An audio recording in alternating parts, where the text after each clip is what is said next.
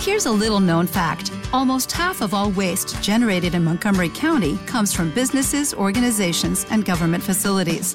Reducing the amount of waste in your workplace will have a positive impact on our environment.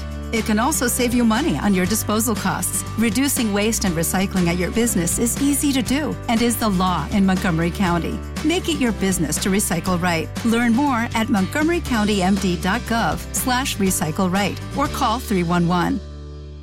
As a new Western Union customer, you can enjoy a $0 transfer fee on your first international online money transfer. Send money to your family and friends back home the fast, easy, and reliable way. Visit westernunion.com or download our app today to get started, and your first transfer fee is on us. FX gains apply, not available for credit cards and transfers to Cuba. Services offered by Western Union Financial Services Inc. and MLS 906983 or Western Union International Services LLC and MLS 906985.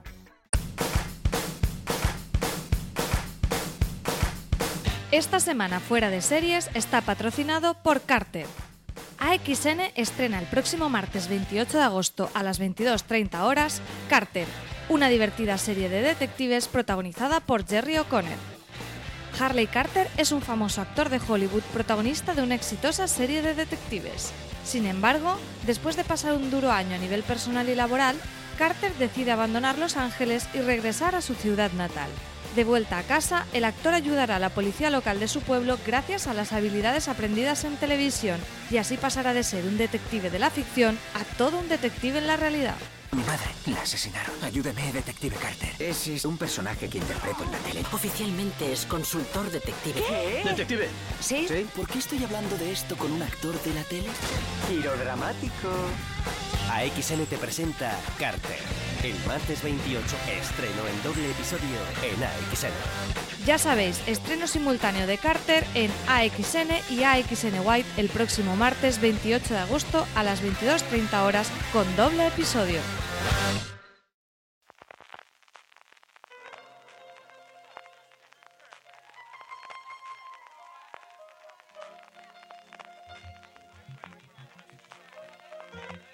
Estás escuchando Fuera de Series con CJ Navas.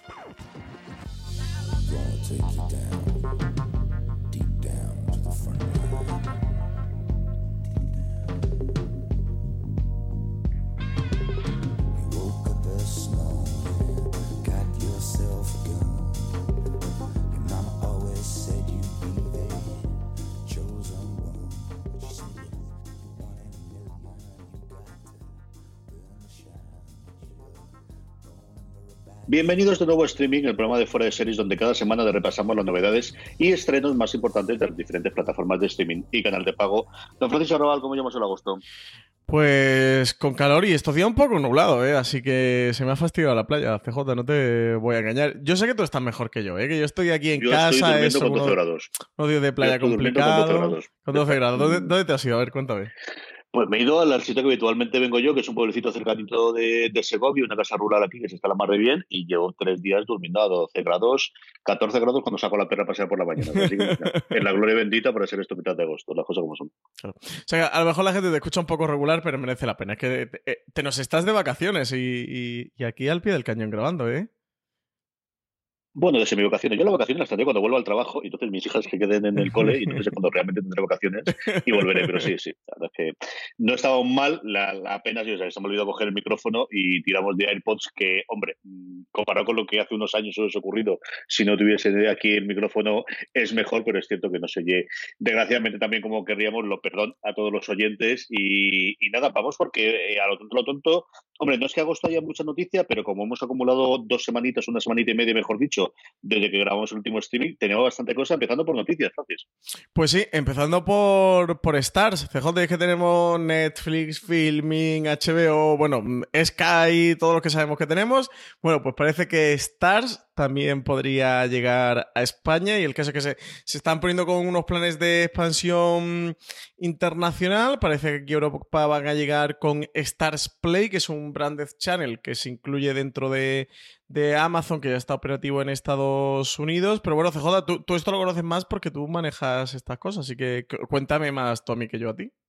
Sí, la noticia fue una cosa de estas curiosas de, cuando leo yo los las bolsas americanas y los blogs americanos y aparecía una pequeña noticia dando los resultados trimestrales de Starz y comentaban que iban a seguir con su expansión, que lo habían hecho ya en Inglaterra y que querían entrar antes de finales de este año en España y utilizar la misma táctica para entrar que habían utilizado en Estados Unidos y en Reino Unido, que era con este canal, con este Start Play, que está integrado dentro de Amazon. La idea es que los usuarios de Amazon Prime puedan, pagando una cantidad adicional de dinero, eh, tener la suscripción a este canal y ver, claro, tampoco sabemos a día de hoy qué, si las series de Stars eh, que aquí tenemos, pues fundamentalmente un Lander, ¿no? Y alguna de las otras que tenemos de fama eh, tiene sus derechos internacionales a la Netflix para entendernos, es decir, que se seguirán estrenando en su Movistar Plus de lugares habituales o tenemos una cosa como HBO cuando desembarcó aquí y es que revierte los derechos o como muchos se comparten y las series nuevas eh, o, las temporadas nuevas las podemos ver simultáneamente en Starz.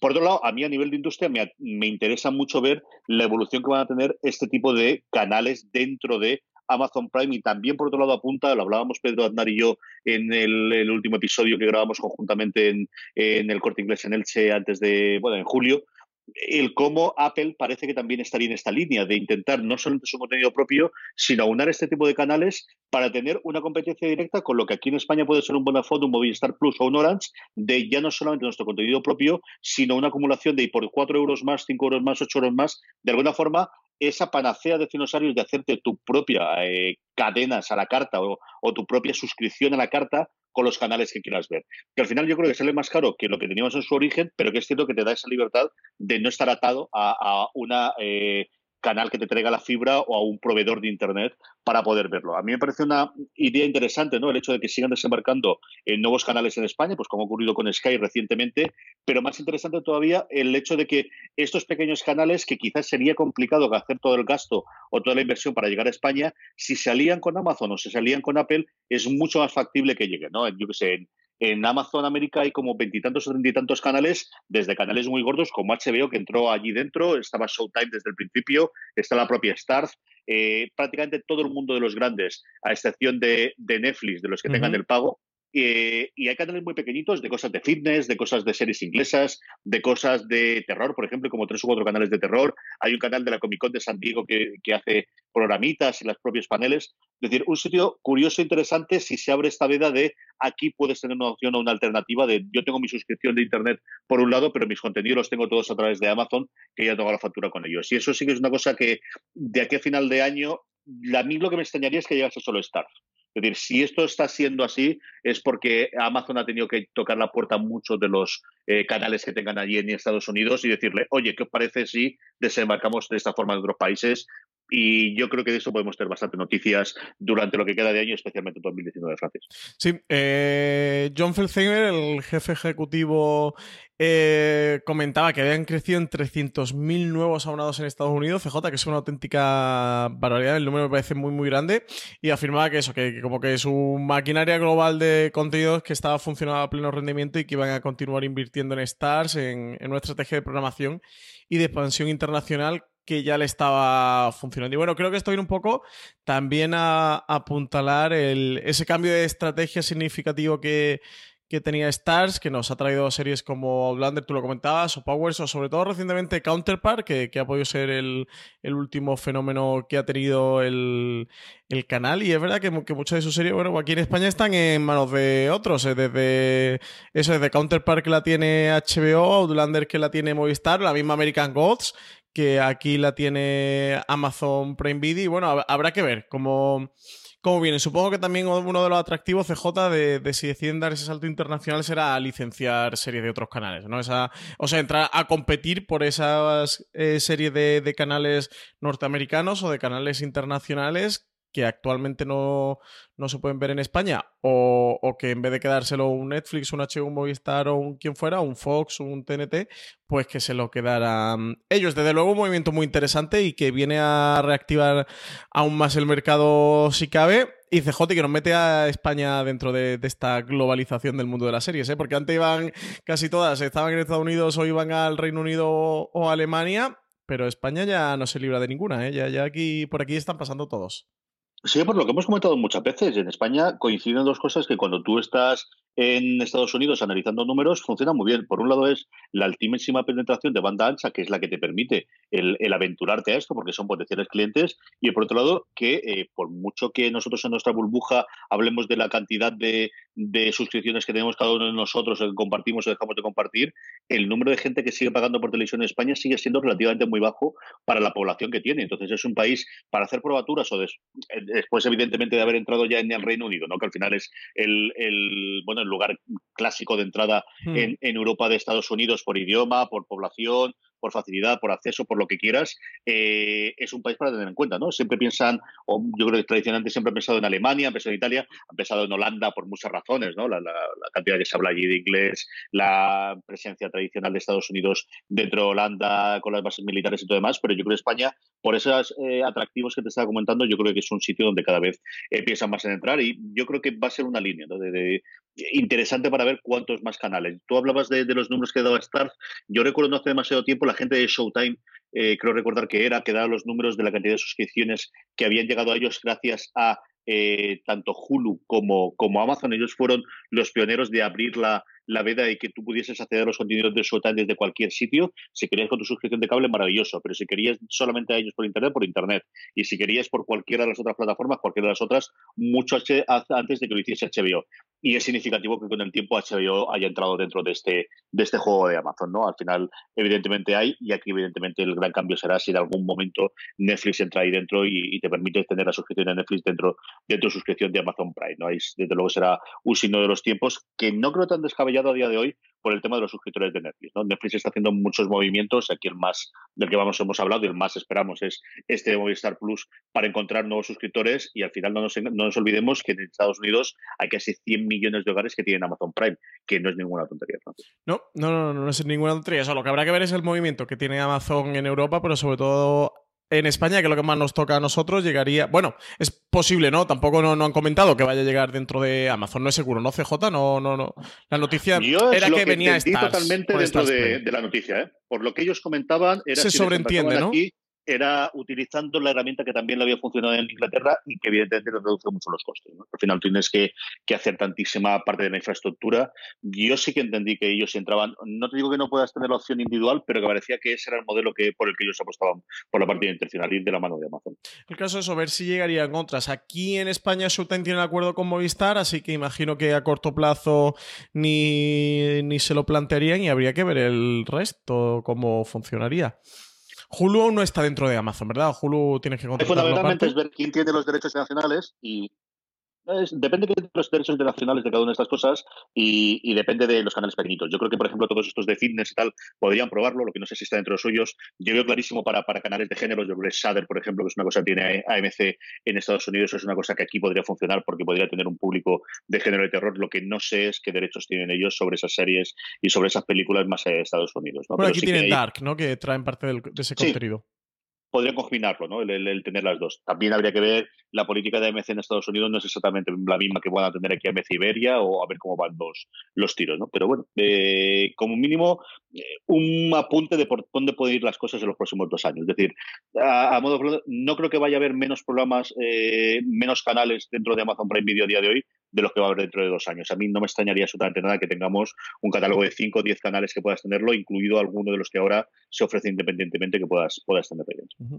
Pues CJ, la otra noticia antes de, de meternos con los canales de diferentes servicios de streaming que queríamos comentar es lo de la noticia está un poco pasada, ¿eh? porque es del 6 de agosto, pero como hemos tenido dos semanitas de vacaciones, descanso en los podcasts de Fuera Series, esta me apetecía recuperarla. Y es que eh, tiene que ver con tu Star Trek, es que Patrick Stewart va a volver a interpretar a, Jean-Luc Picard en una nueva serie de Star Trek que está preparando CBS All Access.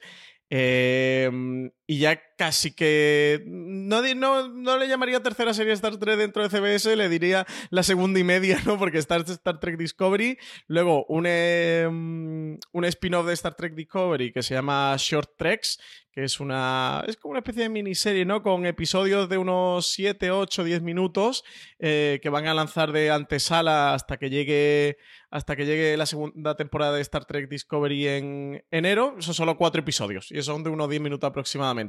Pero bueno, el caso es que tenemos nueva serie eh, de Star Trek, por ahora no tiene título, eso sabemos que el protagonista va a ser Patrick Stewart, que vuelve a encarnar al capitán Jean-Luc eh, Picard, que la serie va a ser una continuación de Star Trek La Nueva Generación, no va a ser un reboot ni nada, va a continuar exactamente eh, por donde se quedó, que el propio Patrick Stewart está como productor ejecutivo de la serie. Y CJ, quiero saber cómo has recibido tú esta fantástica noticia para todos los Trekkies. Yo tengo muchas ganas de verla. Eh, se rumoreaba un par de semanas antes y era de estas cosas que no quieres acabarte de creer por no hacer eh, por no hacerte ilusiones. Y yo creo que se enclava, pues algo que, que Dani Simón y yo comentamos, yo creo que en los últimos episodios de recap que hicimos de, de Discovery, de cómo con la tecnología actual y con las necesidades que tienen Estados Unidos CBS All Access y luego a nivel internacional Netflix de tener contenido eh, con una masa de fans clara, eh, Star Trek tiene un universo lo suficientemente amplio, lo suficientemente extenso y sobre todo la trayectoria para tener más una serie a la vez en boga, ¿no? Incluso sus momentos cuando se emitía en los canales en, bueno, realmente en sindicación en Estados Unidos, llegó a tener dos, eh, series eh, a la vez, ¿no? Eh, y, se podía mantener cuando era mucho más complicada la producción, cuando era mucho más complicada todo el tema de la distribución. ¿Por qué no vas a poder mantener ahora dos o tres o cuatro series, ¿no? Con equipos creativos distintos y tocando cosas distintas, ¿no? Aquí, por lo poquito que conocemos, que es lo que el propio Stewart dijo en la, en la, en la presentación, tiene mucho más pinta una miniserie, tiene más mucho más pinta un epílogo de la vida de Jean-Luc Picard eh, 20 años después de los viajes de, de, la nueva generación. No sabemos lo que nos vamos a encontrar, no sabemos si va a seguir siendo capital, si lo ha elevado a almirante, si, qué vicisitudes le han pasado en esa vida de esos 20 años, si va a ser una aventura espacial, si va a ser más una cosa filosófica a la que siempre ha tirado más el personaje. Pero sí que lo que queda claro es, junto con lo que comentabas tú, ¿no? la segunda temporada de Discovery, estos webisodios, tampoco glorificados, tampoco nos engañemos. Es decir, cuatro años diríamos que esos shorts son webisodios, lo que pasa es que irían a la web y ahora todo va a la web porque todo se hace en All Access o en, o en Netflix, ¿no? Hasta que lo veamos, evidentemente con un nivel de producción que ningún webisodio en su momento tendría en Star Trek, eso es indiscutible. Pero que al final es, bueno, pues darnos algo para tenerlo, que yo creo que es parte del fondo, ¿no? Del final CBS eh, entiende que ese es uno de sus eh, banderines de enganche más claros para su plataforma. Ellos al final tienen los números, no lo sabemos. Yo tengo la impresión desde fuera que este es su verdadero banderín, porque además le sale prácticamente gratis en Estados Unidos por lo que le paga Netflix por los derechos internacionales, que The Good Fight está muy bien y los que lo vemos nos encanta, pero yo no sé cuántas suscripciones le mantiene eh, cosas como The Good Fight que Star Trek sí que puede hacer eso y que al final eh, es muy complicado tener la misma serie de Star Trek funcionando 22 semanas al año, pero no es tan complicado tener cinco eh, series de Star Trek funcionando 10 semanas al año que puedan componerlas una ante todo, ¿no? Y bueno, yo creo que es una gran noticia, especialmente por porque Patrick Stewart tiene ganas de volver a hacerlo, ¿no? Y, y ver a alguien con setenta y tantos años sin necesidad alguna de hacer un papel por dinero mmm, solamente por dinero. Yo creo que por mucho dinero que le pagues a Patrick Stewart tienes que dar un poquitito más, como por ejemplo le dieron en Logan, ¿no? Para volver a hacer Sí, de San sí, sí. Xavier. Eh, yo creo que algo ha tenido que ver en esos guiones o algo han tenido que convencer, aparte de mucho dinero que se lo merece. Eso es totalmente indiscutible. Entonces llegaron ahí, aparcaron el camión del dinero, tiraron todos los billetes y una vez dijo, me parece muy bien. Y ahora la segunda parte, ¿qué me dais? Bueno, pues eh, yo creo que 78 años creo que tiene Patrick Stewart, pues es haberle dado alguna cosa que a él le apetezca hacer para encerrarse, yo que sé, dos, tres meses para volver a interpretar al Picard. ¿no? Ujú. Sí, aquí sobre todo también el creo que tiene mucha importancia de los universos compartidos que estamos viendo últimamente. Lo, lo hemos visto con Juego de Tronos y el éxito que ha supuesto Juego de Tronos y ahora con la cantidad de spin-off que, que andará HBO preparando en cartera. Lo estamos viendo con las noticias de Amazon Prime Video con El Señor de los Anillos. Y, y es que al final este Star Trek Discovery es el Juego de Tronos El Señor de los Anillos de CBS All Access, así que mmm, creo que al final una noticia inevitable y creo que va a ser una tendencia, ¿verdad, CJ? Que vamos a empezar a ver en televisión de ahora en adelante. Estos universos, igual que el universo cinematográfico de Marvel, estos universos compartidos, con varios spin-off, con cositas más potentes, con miniseries, con series con muchas más temporadas y más largas, algunas con más peso, otras con menos peso, pero sí el tener varias cosas en paralelo que, que te vayan completando esa experiencia o complementen esa experiencia como, como espectador y como fan de un producto, en este caso como es el de, el de Star Trek. Y creo que por aquí casi cualquier cadena que se meta en una franquicia de este tipo, si no es para hacer esto, directamente no, no se va a meter. Aquí Juego de Tronos ha podido marcar el camino de una manera irreversible para todo este tipo de producciones. Así que nada, buena noticia. Yo sabes que me alegra mucho que Star Trek Discovery la disfruté un montón. Y además, le han puesto algo de sensate, ¿eh? que Alex Kurzman es quien se va a encargar de, quien va a ejercer de, de showrunner, ¿no? Aquí detrás de, de, esta nueva Star Trek eh, con, con Jean-Luc Picard, así que, seguro que nos trae algo bueno. Sí, a Kurban lo han nombrado aquí de Gran Factotum, ¿no? Yo creo que es algo que querían haber intentado con Brian Fuller antes de que diese la espantada o con los dos Solanes que tuvieron. Parece que no lo conocen, ¿eh? A Brian Fuller. Eh. Oh, ahí todavía no era. Yo creo que ha sido a posteriori de esa que cuando se dio de ese de American Gods, cuando hemos empezado a ver de, uh, vamos a ver cómo está el tema del trabajo. Y Kurtzman parece que no da foñón, parece que es alguien que pueda funcionar. Y bueno, pues, pues en su momento Star Trek también lo tuvo. En el momento, yo recordar cuando estaba eh, la nueva generación y voy a querer a Piller, el el Gran Factotum, que llevaba manteniendo dos series, pero claro, dos series de 22 a 25 episodios por temporada funcionando. Es decir, ya hemos tenido antes unos, y al mismo tiempo las películas, hemos tenido antes eh, algunos guardianes de las esencias, algunos que yo creo que han salido mejor que otros. Pile por un lado, Braga, por ejemplo, a mí no gusta absolutamente nada las cosas que hizo posteriormente. Bueno, a ver qué tal funciona.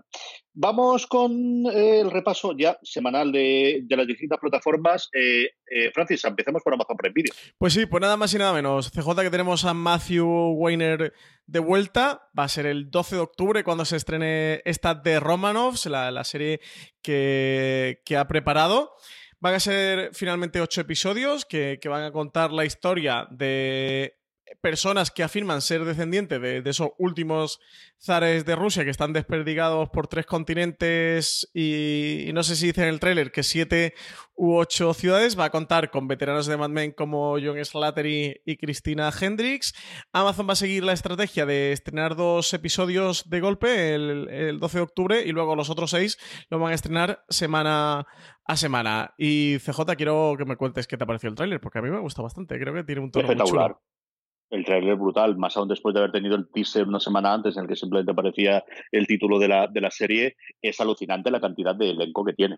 Aquí se nota que Amazon Prime ya no solamente que se gastase dinero, es que se ha gastado más dinero de lo que esperaba, porque recordemos que este va a ser una producción conjunta entre Amazon y The Weinstein Company, justo cuando saltó el escándalo de, de Weinstein, y es de las poquitas que Amazon decidió, eh, bueno, pues eh, hay, que pagar la factura en total, nosotros la pagamos total, ¿no? Y el, el tráiler es de los más espectaculares, desde luego a nivel de, de elenco, tiene un tono muy Mad Men cachondo, es decir, Mad Men al final pensamos en ella en muchos momentos como serie muy seria, valga la redundancia, como muy, muy dura y muy, muy cerebral, pero tiene momentos realmente hilarantes.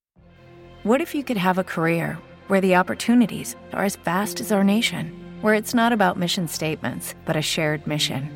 At U.S. Customs and Border Protection, we go beyond to protect more than borders, from ship to shore, air to ground cities to local communities, CBP agents and officers are keeping people safe.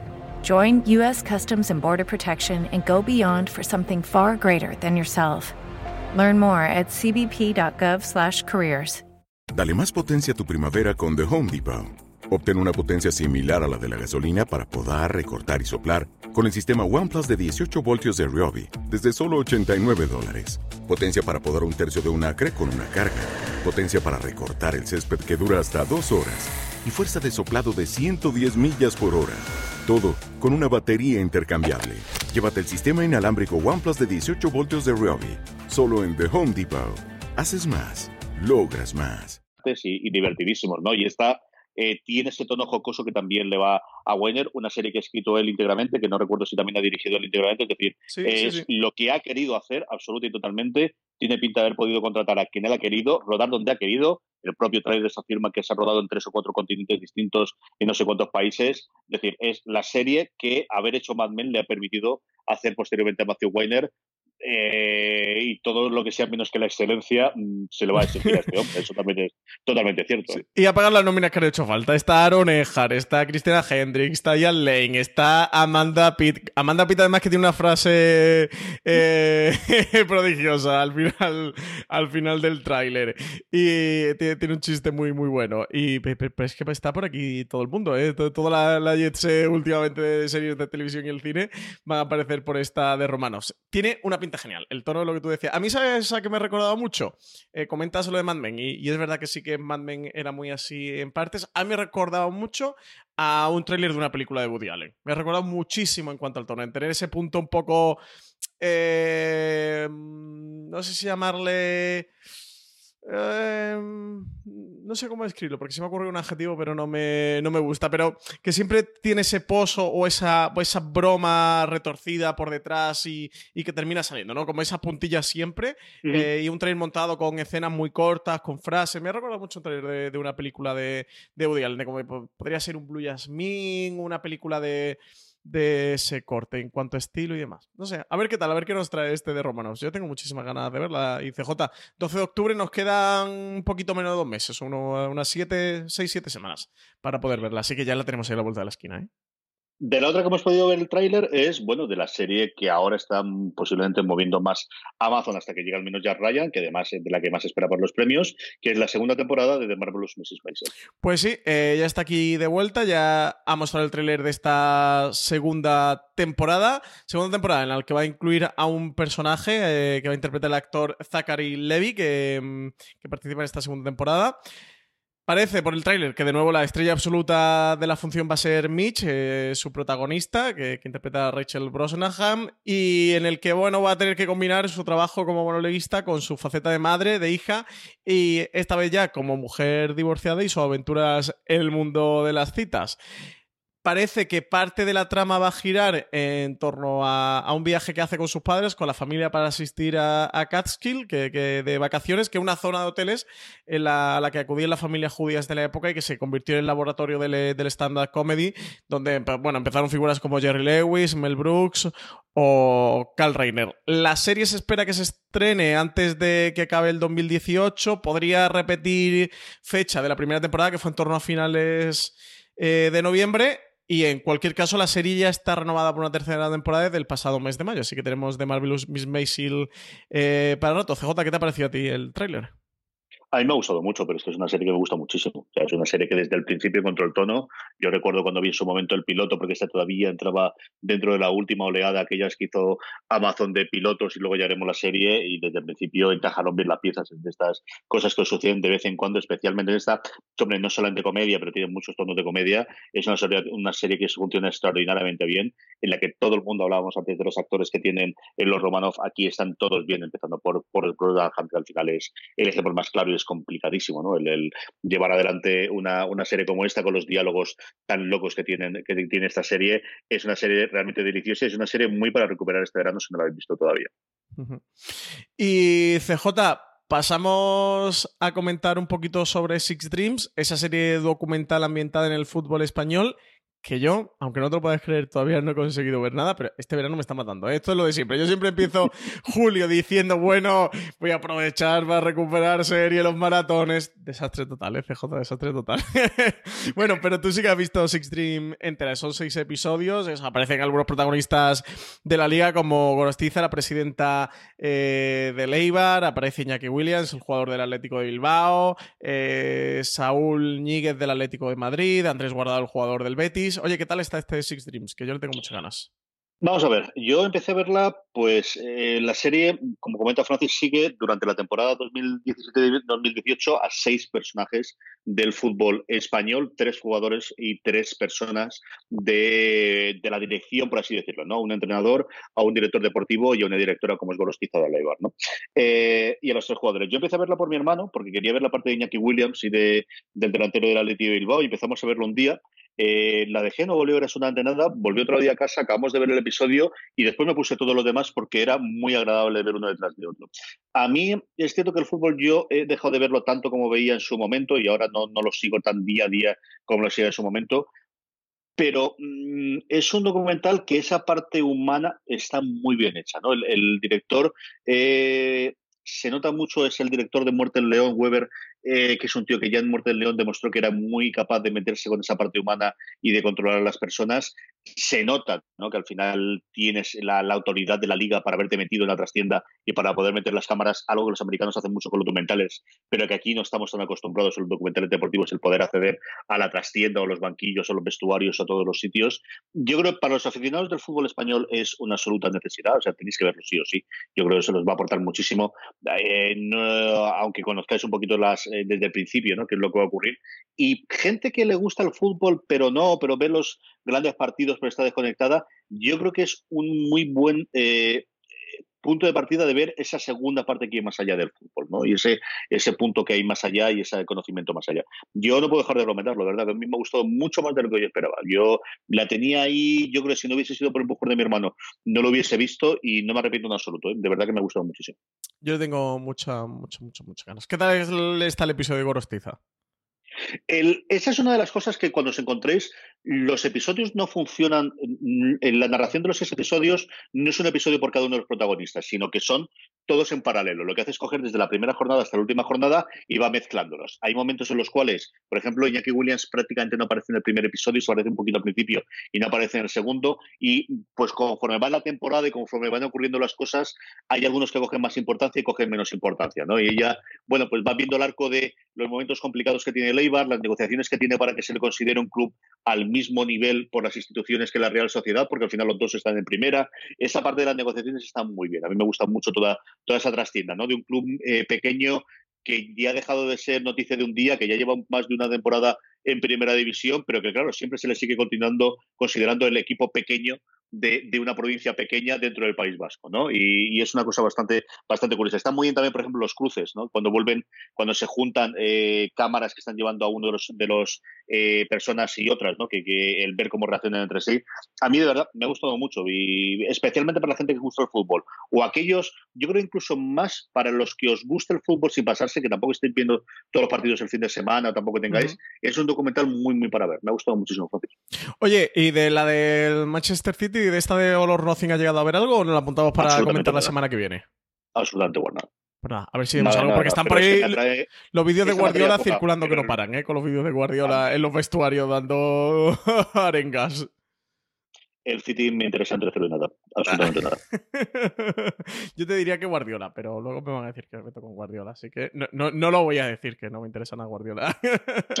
No Madre nada. mía la que están dando con los vídeos de Guardiola, eh, con los discursos en el vestuario. Eh, CJ, eh, quería comentar contigo que he terminado, por fin, que se me quedaron ahí dos episodios colgados, todavía no sé ni por qué. De Lumin Tower. La serie está de Hulu sobre el 11 de septiembre, sobre realmente más que sobre el 11 de septiembre es sobre los enfrentamientos entre la CIA y el FBI que llevó a provocar o, o que desencadenó eh, la tragedia del 11 de septiembre y he terminado ya la temporada y me gusta mucho, así que me apetecía hablar un poquito contigo de ella, porque yo sé que tú empezaste a verla bastante fuerte, he visto los primeros episodios, pero creo que no la has terminado, ¿no? que se te ha quedado por ahí un poquito descolgada al final. Yo he visto hasta la mañana, he visto hasta el episodio del de, eh, el año 2000, del, sí. de la celebración del, uh -huh. del 2000 hasta ahí. No sé si empecé a ver el siguiente, pero es cierto que me quedé ahí y fue una de esas bajas que tuve a mitad de temporada de no tengo tiempo y al final se va acumulando episodio, episodio, episodio y no he visto. Al final, eh, ¿qué te ha parecido a ti globalmente la serie? Pues me ha gustado muchísimo. Sí que es verdad que quizás la empecé con, con más entusiasmo el primero y segundamente los dos primeros. El segundo episodio, el de Losing My Religion, eh, tenía una escena en eh, así en paralelo, un montaje en paralelo, que yo lo he hablado contigo, te lo he comentado alguna vez, recuerdo comentarlo cuando lo vi, luego un poco después, de una iglesia y del protagonista, del, del personaje que interpreta Jeff Daniel, el John O'Neill, eh, con, con, una mezquita. A mí esa escena creo me parece brillante y de las mejores cosas que he visto en televisión este año. Creo que luego la serie en torno al quizás sexto séptimo episodio, quinto, sexto, séptimo, tiene un poquito de, de valle, como le pasa a algunas series. Esta tiene 10, ¿eh? que, que, no es demasiado larga, uh -huh. pero sí que hace un poquito ese valle. Eh, y la, los dos últimos me parecen episodios realmente, realmente buenos. En el, bueno, ya en el penúltimo se desencadena eh, pues empiezas a desencadenar todo, ¿no? Y ya en el último, bueno, pues tienes todo lo, lo, que ocurrió y un poquito de las consecuencias, muy poquito, ¿eh? De hecho, casi que le pegaría una segunda parte a The Looming Tower viendo, analizando todas las consecuencias y ese post-11 ese de cómo cambia todo y, y, lo que ocurre a través de los juicios que te van narrando a lo largo de la serie. Pero creo que a Hulu no le ha terminado de funcionar bien del todo, así que, que dudo yo mucho de que fue, y ya más a estas alturas, ¿eh? Que acabó, bueno, acabó en torno a, a finales de abril, creo, que de este año, así que, que, no creo que vayamos a ver una segunda parte de, de Looming Tower. La serie en general me ha gustado bastante, ¿eh? yo la recomiendo, creo que es un, un buen thriller en el que te, te van narrando todo lo que ocurrió y toda la trastienda y sobre todo eso, como el caldo de cultivo, eh, todo lo que ocurre entre las agencias de inteligencia norteamericanas para que al final eh, Bin Laden pudiera cometer el, el 11 de septiembre, todos esos enfrentamientos y, y, todo lo que ocurre. Luego, quiero que particularmente la historia de John O'Neill, el, el, jefe que era del FBI, de contraterrorismo mm. del, del, FBI, creo que su historia y su vida es apasionante. De hecho, me hubiera gustado mucho más un, una serie biopic de, de, de John O'Neill que, que lo hubieran enfocado por ahí, que en parte está enfocado por ahí, porque él es el protagonista, pero no llega a ser un protagonista absoluto. De hecho, quizás en la última parte de la, de la serie se va, él se va cada vez se va difuminando más, así que arranca mucho más con él, tiene mucho más protagonismo y va perdiendo un poquito de peso conforme va avanzando eh, la serie. Y yo de verdad que yo lo hubiera centrado en un, en un biopic, en una serie sobre la vida de John O'Neill, porque, porque su historia es apasionante y no puedo decir nada porque sería spoiler. Tú lo sabes, CJ, porque tú conoces la historia real, pero para quien no conozca la historia de John O'Neill, eh, es un poco... Mm, es brutal. Es Irónico, es, ¿no? Una, Todo lo que ocurre de con película, su diríamos de película, sí. de serie. O sea, sí. Yo la conocía porque, bueno, yo te lo comenté alguna vez, ¿no? La primera vez que yo me acerqué a John O'Neill fue por un artículo que escribió Stevie Simon, que era muy amigo de él, se había hecho amigo de él en Baltimore. Eh, bueno, y habló con él un poquito y, y, en el artículo comentaba, y él comentaba ahí también el, bueno, pues las vicisitudes que había tenido la, la historia de John O'Neill y es, es, brutal, es un personaje sí, de, de, serie, sí, total y absoluto. Sí, eso es, es muy irónico lo que ocurre con él. Y desde luego que el último episodio CJ te quedas devastado, ¿eh? eh tienes que verlo, al menos el último tienes que verlo porque además, bueno, conoce un poco la historia. Eh, te quedas absolutamente desolado. Y, bueno, no, ya por todo lo que ocurre, porque ya es el, eh, la ejecución del, del 11S, bueno, que todos la conocemos, que creo que de estas cosas que nunca, este tipo de tragedia nunca se, se supera, ¿no? Como cuando, ocurre un gran tsunami que han pasado 10 años, pero lo vuelves a ver unas imágenes documentales o una gran tragedia y, y se te sigue cayendo el alma al suelo porque, porque ves ese, ese horror y ese desastre humano. Pero bueno, con la narración y con todo lo que te han ido contando de los personajes, cuando ves el desencadenamiento de la serie, está, está muy bien hilado el final y, y todo lo que ocurra con, con John O'Neill, de verdad que te vas, te vas a la cama absolutamente destrozado. A mí me ha gustado mucho, así que nada, quería sobre todo comentarla por recomendarla, porque sé que hay mucha gente que no se llegó a acercar a ella o que se la ha dejado por ahí un poquito descolgada y sí que creo que es de esa serie, bueno, pues como Trust, que también la comentamos hace uh -huh. unos cuantos episodios, series que son muy buenas, series que están muy bien y que al final, pues a veces por otros grandes estrenos se quedan ahí un poquito tapadas, que tienen una gran producción, que tienen grandes guiones, que tienen grandes actores delante de, de la cámara el actor que hace el, el personaje musulmán dentro del, del FBI sí. me parece de los grandes, grandes papeles que también que he visto en, en, la televisión en este 2018. Y ya solo por él y por el personaje y por el papel eh, que él interpreta, desde luego merece la pena acercarse a The Looming Tower. Así que nada, la recomiendo para, para quien quiera aprovechar este veranito, lo que queda de verano para verla. Vamos con HBO España, eh, un secreto a voces, ¿no? que era la confirmación de la serie de Watchmen eh, a cargo de Damon Lindelof, que por fin ha tenido la luz verde por parte de HBO, y no solo eso, sino la confirmación de que se va a estrenar durante el próximo año 2019. Pues sí, CJ, 11 meses después ¿eh? de haber encargado el piloto, ya por fin tenemos la confirmación de esta luz verde al proyecto por una temporada, que ha anunciado su estreno para 2019. No sabemos si para principios yo daría por supuesto que no, ¿verdad? No sabemos si mediado ya si irá septiembre, que yo apostaría quizás septiembre, octubre, ¿no, CJ? No sé tú. Yo creo que sí. Yo creo que sí, más o menos. Si tuviese que apostar ahora, la otra opción es que la, la, encogiesen junto con Juego de Tronos, aprovechasen el último episodio de Juego de Tronos para lanzarlo, que era una cosa que antes HBO hacía bastante, es lo único que podría haber ahí. Si no, yo creo que septiembre octubre. Uh -huh. La sinopsis oficial que aparece en la nota de prensa describe la serie como ambientada en una historia alternativa donde los superhéroes son tratados como marginados fuera de la ley. Dicen que es una nueva versión que abraza la nostalgia de la novela gráfica original al mismo tiempo que intenta abrir nuevos caminos. Y CJ, a ti yo esto no sé si te da esperanza o miedo, porque a mí da un poquito de miedo esta descripción que es como, a ver, fans de Watchmen, fanboys de la novela gráfica, olvidaros de, de Watchmen que aquí vamos a hacer, o Damon Lindelof va a hacer una revisión de lo que es Watchmen. Y eso, no te voy a engañar, que me da un poquito de miedo eh, al, al haberlo no, pero leído. No hace, él, lo ha confesado, tiene una carta escrita en Instagram que podéis consultar, eh, hablando precisamente de todos esos miedos cuando todavía no está confirmando, diciendo cómo él adoraba la novela gráfica original, cómo entiende los deseos del autor eh, de no tener más cosas, pero él quería continuarlo. Y, cuando le dieron la opción, era, esta era la tercera vez que le daban la opción de hacer algo en el universo de Watchmen y ya no había podido resistirse y decir que no, y cómo quería hacer su propia historia en el universo. Yo estoy totalmente con Lindelof. Ya lo estaba en Perdidos, lo estoy mucho más con The Leftovers después de lo que hizo allí, y yo creo que cuando te acercas a esto con la edad que ya tiene Lindelof, que al final, para bien o para mal, esas cosas te sirven, eh, con el respeto que te accedes, ¿no? Desde alguien que cuenta en, el, en este post que digo yo de Instagram eh, de cómo fue el cómic que le cambió su vida cuando se lo compró su padre, cuando te acerques a algo así, hombre, podrá salir mejor, podrá salir peor, pero sabes que respeto va a tener, sabes que este hombre ideas tiene, que se va a rodear de un equipo de guionistas bastante decentes y para mí sin duda es una de las grandes cosas que tengo ganas de ver el año que viene. Yo en esta sí que estoy totalmente a tope. O sea, de verdad que en esta mm, apasionado e ilusionado sin reservas, absolutamente ninguna. Yo te voy a engañar que un poquito de miedo reside en mi corazón desde que lo he leído. Eh, CJ, en el reparto ya se han confirmado nombres como Regina King, Jeremy Irons, Don Johnson y Adelaida Clemens, así que, que no está nada mal el reparto y eso como comentábamos, pues sí que, han confirmado que no será una adaptación directa del material original ni una secuela, sino pues, pues como una propia versión o, revisión de, Limon, de Demon Lindelof sobre esta historia. Así que nada, ya tenemos por ahí Watchmen esperándonos. Yo creo que lo más parecido que podéis tener ahí dentro es algo que ocurrió con las, a partir de la segunda temporada de The Leftovers, que era bueno en el mundo, pero no era exactamente lo mismo, o algo como lo que hace Fargo, ¿no? De coger en este caso no una película, sino una serie y una, una eh, una novela y una novela gráfica, un cómic en este caso, y en ese mundo montar alguna cosa, ¿no? Y, hablando de Fargo, empezamos ya con Movistar Plus, y es que ya tenemos noticias de la cuarta temporada, incluido que hasta el año que viene, hasta el 2020, no la vamos a tener, pero sí tenemos un poquito de noticias en cuanto a eh, quién la va a protagonizar y dónde se va a ambientar, Francis. Pues sí, por fin, por fin, que, ya sabes que por aquí, por, por streaming, por fuera series, somos muy fans de Fargo y de todo lo que hace Nueva Howley.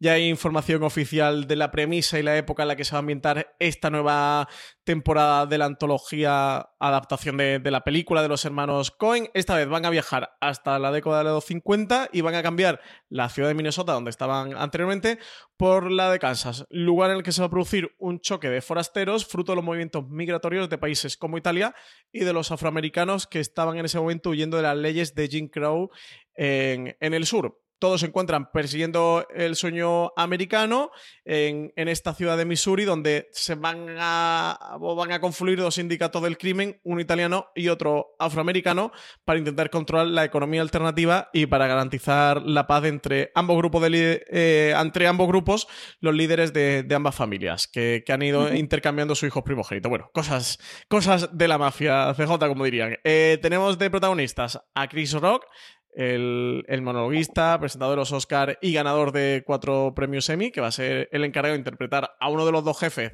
de estos clanes, que, ha estado criando como, como suyo al hijo, de la, al hijo del jefe de la mafia italiana de la zona. Y, viceversa, el hijo de la mafia italiana que tiene el, perdón, el jefe de la mafia italiana que tiene al hijo del, personaje interpretar a Chris Rock, a este, a este líder de la mafia de afroamericanos. Así que nada, CJ, 2020, cuarta temporada de Fargo. Pinta interesante, ¿no? Pinta curioso. Sí, yo creo que Chris Rock es un gran fichaje. Chris Rock ha pasado por, por eh, temas personales muy grandes en los últimos años, con el divorcio, el último stand-up, eh, lo podéis ver en Netflix, que es la que le pagó un porrón de dinero. Fue el primer gran fichaje que hizo Netflix para el mundo de, de bueno, del stand-up de los cómicos eh, en Estados Unidos, por utilizar la, el primer fichaje de Van en serio para este tipo de contenido también. Creo que es un tío que cuando ha hecho cosas, incluida la última película suya, está bastante bien como actor, aunque a veces es muy histórico, como él se les en stand-up, pero creo que aquí puede encajar muy bien, ¿no? Puede encajar muy bien con el universo de Fargo, puede encajar muy bien eh, en este universo que tiene Noah Hawley, y pues eso, con muchísimas, muchísimas ganas de ver esta cuarta temporada. Y por otro lado, otra cosa que tenemos en Movistar Plus y que Francis quería comentar un poquito es esta campeonato de Sasha Baron Cohen, que es Who is American, de la cual yo no he visto absolutamente nada porque esta me interesa Mount Guardiola, pero sé que a ti sí que te ha gustado bastante, ¿no? No me puedo creer que, que, que se echaban no te moleste, Jota. Entre cero y nada. La premisa de este programa me parece una cosa que bien, que sea, a mí no es una cosa... Eso de engañar a la gente de delante no es una cosa que me maten. No digo que no vaya a reír, no digo que si veo alguno no me parezca divertido y gracioso, pero no es una cosa... A mí las encerronas a la gente no es algo que me suele gustar en general. Por muy mal que me caiga la gente, pero no es algo que me suele gustar. Tiene que ver el tercer episodio de Juiz América directamente, BJ, aunque sea solo el tercero. Eh, yo he visto ya los tres primeros, de Movistar ya andan por el cuarto. Es una...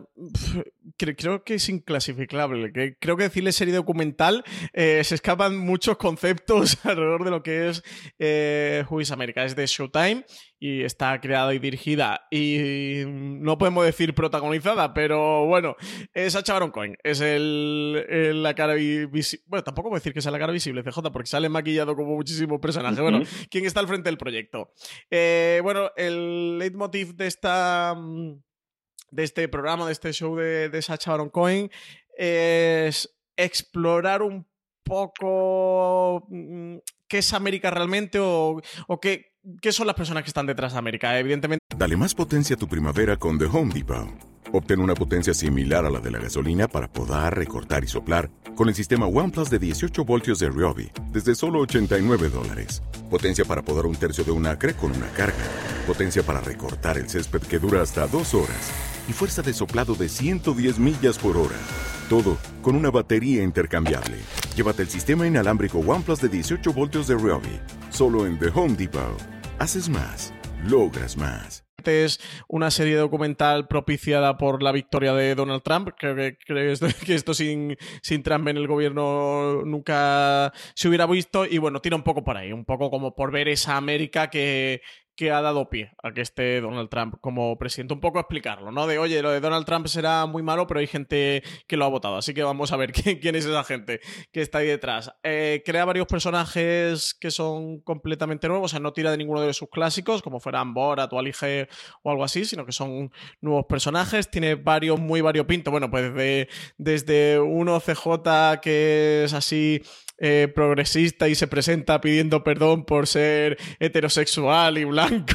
Y así, bueno, y juega un poco con ese punto. Desde otro que interpreta que es un. como una especie de experto militar israelí. Y, bueno, son varios personajes para ir desmantellando desmontando un poquito todo lo que hay detrás de América.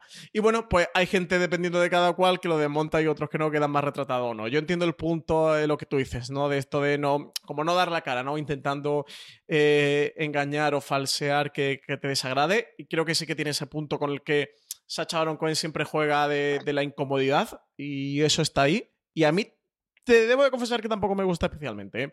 Sí me resulta interesante el cómo al final explora o saca de la gente eh, lo que quiere sacar. Muchas veces liándole, muchas veces de una manera muy tendenciosa, porque él eh, lía mucho y bueno. Imagino que él se defenderá diciendo que él no hace decir nada a la gente, que la gente dice lo que considera por sí misma pero es verdad que él tira mucho. En cualquier caso, eh, hay momentos hilarantes, como con el... Eh, y no es por hacer spoilers, pero por si alguien no lo ha visto, de verdad, eh, no, no, quiero reventar nada, pero por intentar que, va a hacer que veáis algo, aunque sea por curiosidad, porque desde luego es un experimento sociológico bastante interesante, este ¿Quién es América o Who is América? termina con un, con un congresista, el, con, el, con el personaje del, del militar israelí, liándolo para, hacer campamentos para niños, para enseñarle a, emplear armas y para que sepan manejar armas de fuego, pero cuando niños, cuando me refiero a niños, es tipo de 4, de 3, 4, 5 y 6 años, y, a este lo engaña haciendo como para que haga un spot con pistolas customizadas como conejitos, como perritos y tal, o sea, es una pistola tal cual, pero con, un peluche de perrito alrededor y tal, y graban un anuncio así como disparando en plan, pam, pam, pam, eh, o el tercer episodio en el que consigue a, a, tres señores que son anti-mexicanos. Eh, conseguir liarlos porque, porque le cuenta el rollo de que los mexicanos eh, quieren pues, abusar de las chicas y tal, y, los, visten como si fueran chicas a ellos y se presenta a la policía. Bueno, forman un pifostio de gota de verdad. que tienes que verlo, porque, porque es muy divertida, ¿verdad? Es la comedia grotesca más involuntaria de, de la historia es simpático de ver y bueno, te muestra un poco que de todo. ¿eh? También hay otra mucha gente, hay uno en el tercer episodio eh, que no le entra en el juego y que sabe que algo raro está pasando. Un periodista, creo que es del presentador informativo de CBS, que directamente le pega un corte y lo planta, ¿no? O sea que, ¿qué es lo que te digo? Que al final también él intenta desmantelar y ves quién, quién se deja desmantelar. Y no. En Estados Unidos ha creado bastante revuelo porque ha provocado la dimisión de un, de un congresista a raíz de salir aquí en el, en el Quién es América. Y bueno, un experimento sociológico, de verdad creo que es interesante, que, puede ser bastante tendencioso, puede tener ese punto incómodo que, tú comentas o que no te haga gracia, pero bueno, creo que sí que tiene, tiene un, sentido y un valor. Bueno, pues lo tenéis. Vamos con Netflix, por decir que como siempre tenemos un porrón de estrenos durante esta semana y también de noticias. Pues sí, tenemos un porrón de estrenos. El 22 de agosto, segunda temporada de Marlon. Esta comedia es de Showtime, ¿verdad? ¿La de Marlon era? No, yo juraría que es NBC o Fox. Eh, perdón, NBC, es NBC, NBC. Es de NBC, que sí, que, me he liado yo con Showtime. Es eh, segunda temporada de esta comedia de, NBC. 23 de agosto llega Dead Wind y 24 de agosto The Innocence, un, un, drama sobre, sobre adolescentes, un drama juvenil sobre adolescentes, que además ya tenéis la crítica en Forest Series, que, que la ha hecho María Suchi, habla un poquito de ella.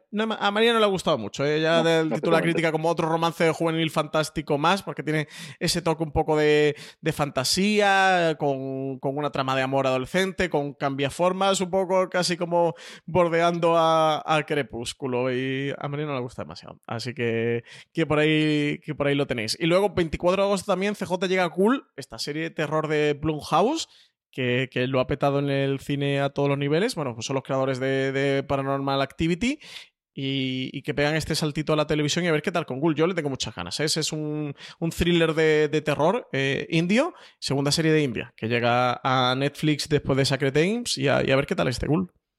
Sí, Blumhouse es una de esas gente que yo le llevo siguiendo la pista bastante, además porque Jason Blum, que es el, creador de, la compañía epónima, eh, es alguien que da, suele dar entrevistas o está en distintos podcasts. Yo dos o tres veces al año eh, le hacen entrevistas y hablan sobre él. En Fuera de Series hemos publicado un artículo esta pasada semana también para, para introducir un poquito a la gente a que conozca esa productora y ha sido una de las, de las grandes revelaciones a nivel de industria en Hollywood en los últimos 10 años, que hasta ahora había estado sobre todo en cine, no solo en cine en pantalla, sino también en eh, una de las cosas que Jason Blum dice constantemente es conforme vemos la producción, vemos si esto tiene que estrenarse en pantalla grande o directamente vendérselo a canales de streaming. Y hay varias de sus producciones que bueno, se lo han vendido a Netflix o se lo han vendido a otros servicios y empiezan a hacer poquito a poco sus pinitos en series. Son uno de los coproductores de, de Heridas Abiertas en HBO y bueno, pues quizás la, la cosa más clara que tienen van a hacer una cosa para Hulu, creo recordar que era un episodio al mes el, eh, a partir de este septiembre-octubre en Estados Unidos, también de una especie de, serie antológica, pero que emitirá un episodio al mes. Y aquí tenemos este, este Ghoul eh, que nos llegará, que son tres episodios en una coproducción entre una compañía india y ellos que también tienen mucha curiosidad. Eh, si algo se ha hablado esta última semana de Netflix es este tema de los anuncios, así que tiremos un poquito del Netflix, al menos que nos haya confesado ellos y que hayan dicho a día de hoy.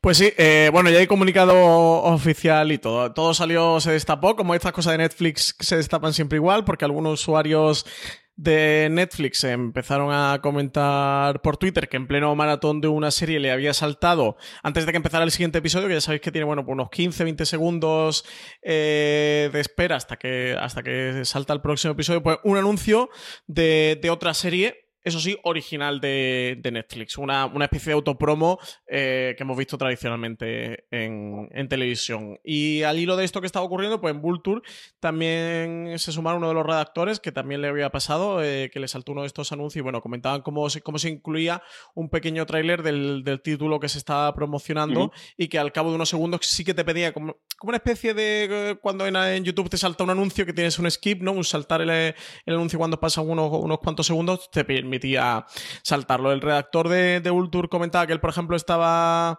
mientras estaba haciendo una maratón de It Crowd, le saltó un anuncio de A Very Secret Service. Y, otros comentaban, bueno, pues que mientras estaban viendo Shameless le había saltado la promo de, la serie de, Insaciable y a raíz de esto, pues Netflix dio su propia versión del asunto a través de un comunicado y comentó que estaban probando si añadir recomendaciones entre episodios eh, para ayudar a, a, los suscriptores a encontrar más rápido historias que les pudieran gustar. Que hace un par de años introdujeron previas de vídeo a la experiencia televisiva porque veían que así reducían significativamente el tiempo que los suscriptores pasaban buscando contenido y que así le podían ayudar a encontrar algo que les gustara eh, de una manera mucho más rápida. Así que nada, CJ se suma a otro experimento de esto de Netflix que va probando cositas poco a poco y por ahora estos anuncios, que, no sé si, si algún oyente de Fuera de Series le ha pasado la salta de este anuncio, que oye, que nos escriba a través de, las encuestas que hacemos en nuestro Power Ranking o si no por redes sociales, eh, preferiblemente por Twitter, que nos lo diga y si nos puede juntar algún pantallazo, alguna foto, algún vídeo que haga, que nos lo pase. A mí no me pasa, CJ, no sé si a ti te ha saltado algún vídeo de estos promocionales, pero a mí yo, yo no estoy dentro del ratio este, los que están experimentando. A mí donde sí me ha saltado es eh, en Amazon. Yo sí he tenido antes de ver, pero en este caso no es cuando hago Bing Watch, sino antes de ver un episodio, de repente salirme el, el trailer de alguno. Yo creo recordar que uno de Jack Ryan. Yo creo que, bueno, pues, pues son experimentos que hace Netflix para, para aumentar el hecho de que te enganchas a otras cosas. Y es el signo de los tiempos, ¿no? Al final lo que va a querer Netflix es que estés más tiempo dentro de su plataforma y eso pasa por el descubrirte nuevas series que te puedan funcionar. Ah, es hablando mucho de la distancia, bueno, pues es algo parecido a lo que hizo Facebook en su momento con Instagram, cambiando el algoritmo de forma que no tengas todo temporal, o lo que hizo Twitter igual que ahora, ¿no? Que tienes también esos de lo que te has perdido y que no solamente es el tweet más reciente, ¿no? Es buscar formas de la que no te vayas de la plataforma, que nos podrá gustar menos o menos personalmente, pero algo tiene que haber en el agregado para que este gente lo haga. De todas formas, siguen siendo eh, pruebas, pero a mí no me extrañaría nada que esto tuviese alguna forma. ¿no? El, eh, es quizás menos invasivo que los lower thirds, que los, las bandas que ponen, por ejemplo, las, las televisiones públicas en Estados Unidos o aquí, ¿no? denunciándote dentro de unos minutos tendremos esto de aquí o dejamos de tener lo otro. Mm, y bueno, mientras tengas el botón de salto, pues quizás no lo ideal. Lo ideal sería el poder optar eh, si quieres o no ver este tipo de cosas, pero a mí esta sí que no me extrañaría que se impusiese poquito a poco. Por otro lado, está, es cierto que es una serie original de TNT en Estados Unidos, pero que aquí, como sabéis, tiene los derechos de Netflix de expansión, y es que El Alienista cambia de nombre para tener una segunda temporada. Pues sí, eh, The Alienist ya sabéis todo, que fue anunciada como una miniserie de, de ocho episodios, era una, una, serie limitada, de hecho ha estado eh, o está nominada así para los próximos Emmy en esta categoría. El caso es que le han dado, bueno, digamos con una especie de segunda temporada, y es que van a adaptar, eh, The Alienist adaptaba unos, una secuela literaria escrita por Caleb Carr y va a adaptar el segundo título que se llama Angel of Darkness, que va a ser el nuevo título que, coja de Alinis, el mismo que el de, que el de la mm, novela. Va a repartir el reparto y todo el equipo al completo. Tendremos tanto a Daniel Brühl como Dakota Fanning como a Luke Evans y, y bueno, se comentaba que, seguramente TNT hubiera decidido continuar con la historia porque se había convertido en la serie de cable de más éxito de este año para los adultos entre 18 y 49 años. Así que nada, CJ, sumamos una miniserie más a esta tanda de eh, True Detective, Fargo, Big Little Lies, etcétera, etcétera, etcétera, de estas miniseries que, que triunfan y que evidentemente pues deciden darle una continuidad. No existe la miniserie en el 2018. Desde cuanto antes lo entendamos, mejor funcionamos porque ya no existen y una buena noticia, ¿no? Yo creo que sí que es una gran miniserie que aquí desgraciadamente nos llegó tarde eh, para la ola de, Estados Unidos, una de las grandes apuestas de TNT que eh, le ha dado un nombre propio que ahora no recuerdo, tanto a esta como a la que vamos a, estrenar el año que viene con Chris Pine. quieren crear un sello de marca de, este tipo de dramas de época de calidad y, de hecho tenía hasta una web propia muy, muy currada, muy bien trabajada y bueno, pues, pues esperando esa segunda temporada. Eh, terminemos antes de las recomendaciones con las cadenas de cable. Tenemos un par de noticias y de estrenos que tendremos. Perdóname, antes de esto, Desencanto, que se nos pasó la fecha de estreno la serie de animación de Matt Groening. Yo vi solo el primero, tú has visto dos, y yo sé que a ti te ha gustado menos que a mí. Eh, sí, me ha gustado menos que a ti. ¿A ti te ha gustado? A mí me gustó. A mí el, el episodio que vi, la verdad es que no me desagradó, no me molestó, me pareció bien. Eh, comprendo el, que al final tiene el, peso complicadísimo de eh, que en la mente tengas la comparación con los mejores episodios de Futurama, los mejores episodios de Los Simpsons, y eso es una cosa muy complicada de combatir con estos episodios, pero a mí no me desagradó. De verdad que creo que, este tipo de series tampoco esperaba que fuese Boya Horseman, y es que Boya Horseman tampoco lo era desde el segundo episodio, ¿no? Entonces, a mí no me desagradó. Me parece, de verdad que me pareció un buen punto de partida que yo creo que es algo que también hemos coincidido con muchas de las críticas cuando lees, incluida la de fuera de series, ¿no? Un buen punto de partida mm, para empezar a construir a partir de aquí. Sí, eh, se nos pasó porque queríamos hablar la semana pasada que, ya se cerraba, se terminaba el embargo eh, que tenía de los episodios que le habíamos visto de prensa, pero como estábamos de vacaciones no pudimos comentarle, ya, ya sí que se ha estrenado y están los 10 episodios disponibles en Netflix. Los 10 episodios que forman la primera temporada estrenarán otros 10 de una segunda temporada que tenía confirmada. A ver, CJ, yo tengo eh, un doble, triple problema con Desencanto. A ver, he visto solo dos, ¿eh? no, he visto la temporada completa y quiero volver a hablar en streaming de ella cuando, cuando la haya visto entera. Creo que el punto de partida es fantástico, a mí me, gustó muchísimo. Creo que además eh, oportunista, y no lo digo por el lado peyorativo, sino por el positivo de, oye, ahora lo que se lleva Juego de Tronos y está de moda la fantasía y la épica medieval, pues vamos a hacer una especie de Simpson o de Futurama a mitad de un mundo de, fantasía con una protagonista femenina, creo que es muy inteligente y creo que es un argumento que además a todos ahora nos puede interesar. A mí particularmente me, me gusta. Creo que el arranque es bueno, que los tiene, por un lado, que es Matt Groening, nada más y nada menos, y es en Netflix, nada más y nada menos, por lo cual todos esperamos una serie sobresaliente, y al menos lo que yo he visto de este desencanto no lo es. Creo que es una serie bien normal y porque está en veranito y son 10 episodios Y oye, tampoco hay tantos estrenos y, y te la ves. Luego creo que tiene un problema tanto de animación como de ritmo, como de chistes bastante importante. La serie creo que intenta hacer gracia y no es demasiado graciosa. La serie creo que en cuanto a ritmo es un poco eh, atropellada y la animación no sé qué le pasa, que me parece bastante floja. Y, y luego la tercera cosa es, y bien, y lo saco al hilo de un artículo que sacó eh, Marina hace un, tan solo unos días, que además recomiendo eh, a todos los oyentes de Fuera Series, que ya se llama Cuando la serialización es una trampa. Ya lo contaba sobre todo enfocándolo en las series de, de Netflix, eh, de Marvel en Netflix.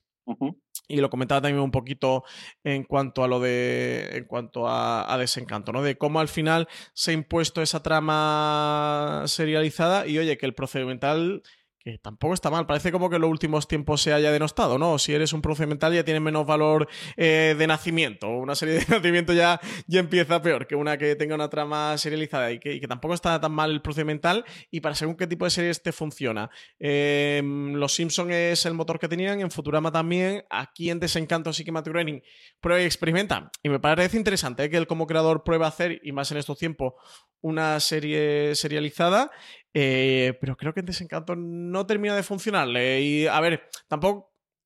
Yo vuelvo al debate y con Marina también lo he hablado alguna vez. No creo que el problema sea. O sea, nos quejamos de que sea serializado, nos hemos quejado con las series de Netflix, eh, perdón, de Marvel en Netflix, porque, porque eran episodios malos. Si fueran episodios malos, no nos hubiéramos quejado de que eran serializados. Esto es lo mismo. Entonces, el problema no es que sea serializado o no. Es una cuestión de calidad. Pero a lo mejor sí que renuncias a una cosa que de a priori tampoco tendrías por qué renunciar. Y eso, igual que a las series de Marvel en Netflix le hubiera funcionado tirar un poquito procedimental, un poquito el caso de la semana o el caso del episodio, creo que en este desencanto también le podría haber funcionado muy bien. Matt Groening tira por aquí. Yo creo que la trama no le sale. no le sale tan bien, pero bueno, eso, lo que comento. Si, si la trama, al menos a mí, me pareciera buena y me gustara, pues no me quejaría.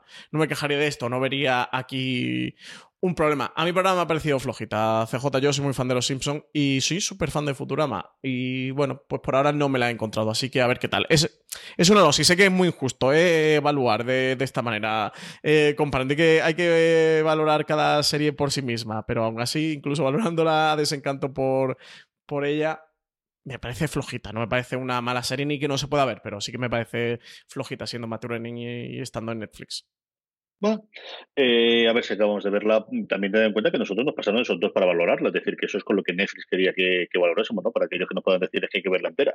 Sí, indudablemente, pero al final eh, Netflix entendió que con dos episodios era suficiente para que la gente uh -huh. o para que los medios pudiesen hacer la crítica, que es la otra claro. parte que tenemos que ver aquí. Dicho eso, yo sí que quiero ver entera la primera temporada y, y comentar. Sí, sí, yo la voy a ver seguro, ¿eh? Yo, yo de... he dicho esto, pero de verdad que, que, la veré y que tampoco la. O sea, no quiero que nadie deje de verla. Si es que alguien dejaría de ver una serie porque yo hable mal de ella, pero vaya, que no quiero que nadie, que yo animo a que la gente la vea y que valore por sí mismo si le gusta o no, que, lo vuelvo a decir, ¿eh? que la serie no es que sea mala, pero que, no sé, CJ, no sé tú, pero yo sí que, eh, evidentemente no aseguras, pero sí que tienes un, un de esperanza de, oye, esto puede ser, pues eso, pues una nueva Los Simpsons, una nueva Futurama, una buena, una nueva revolución dentro de, de las series de animación. Y creo que Desencanto no lo va a ser. O me atrevo a decir que no lo va a ser. Vamos con la cadena de cable. Tenemos dos estrenos, uno en stream y otro, eh, una noticia de vuelta de la segunda temporada en Cosmo. Empezamos con stream y es que la segunda temporada de Ice llega este 22 de agosto. Pues sí, a las 22.55 al canal Extreme eh, llega la segunda temporada de, de Ice, que arranca con, con, las secuelas que surgen del cierre del negocio familiar de diamantes Green and Green. La reputación y la economía de los hermanos Jake y Freddy está por los suelos y tendrán que encontrar el modo de reconstruir sus vidas. La aparición de un gran diamante les va a dar a los hermanos la oportunidad de volver a tener un alto nivel social, por lo cual vuelven las disputas familiares, la guerra de amantes y, y, los comerciantes de dudosa moralidad que se entremezclan el violento y peligroso mundo de la serie Ice. CJ. Pues eso, es que cuando descubres un diamante te crecen los amigos como los donetes, pero en más. Yo, como no, no, lo he descubierto todavía. No, no, no lo frecuentas, ¿no? Esto no lo frecuentas tú. No tengo esos días en los que me levanto y me encuentro un diamante. Y el 18 de septiembre, con Liv Tyler a la cabeza, vuelve Harlots, segunda temporada Cosmo. Pues nada más y nada menos. CJ, que Liv Tyler se suma a esta segunda temporada de las cortesanas de Covent Garden que van a regresar a Cosmo con, con nuevas incorporaciones, nuevas aventuras y, y, nuevas desventuras. Liv Tyler va a interpretar a un aristócrata que, que, va a caer en la red de manipulaciones de Lydia Quigley, el personaje que interpreta Leslie Menville. Y además también vamos a ver a un nuevo personaje que es un juez que considera su misión personal limpiar, entre comillas, la popular plaza londinense de todas las mujeres que trabajan allí. Su primera acción va a ser contra Lidia, lo que desencadenará toda una serie de acciones de las chicas de su burdel que se sienten libres por una vez de, de su yugo. Recordemos que Harlots está producida por Hulu y por ITV, que está basada en historias reales de las mujeres que ejercían la prostitución en Covent Garden en el siglo XVIII y que la serie eh, sobre todo se interesa en, esa la influencia que esas cortesanas pueden ejercer sobre sus clientes y en la economía generada a partir de ese trabajo que, en el sexo o en otros aspectos que suelen tratarse en estas ficciones de época. Por cierto, quien le interese ponerse con esta segunda temporada de Harlots, que se estrena el 18 de septiembre a las 10 de la noche, y no haya visto la primera, que sepa que se encuentra disponible en todos los servicios de vídeo bajo demanda en los que esté presente Cosmo. Muy bien, pues hasta aquí el repaso que hemos hecho a todas las cadenas eh, de streaming y, y canales eh, de video on demand. Eh, de todo esto, Francis, ¿con qué nos quedamos en la recomendación? Pues es que CJ me has quitado, Gul, que te la has haber pedido escrito antes. antes. Haber escrito antes. Has tenido el guion un, tres semanas antes que yo.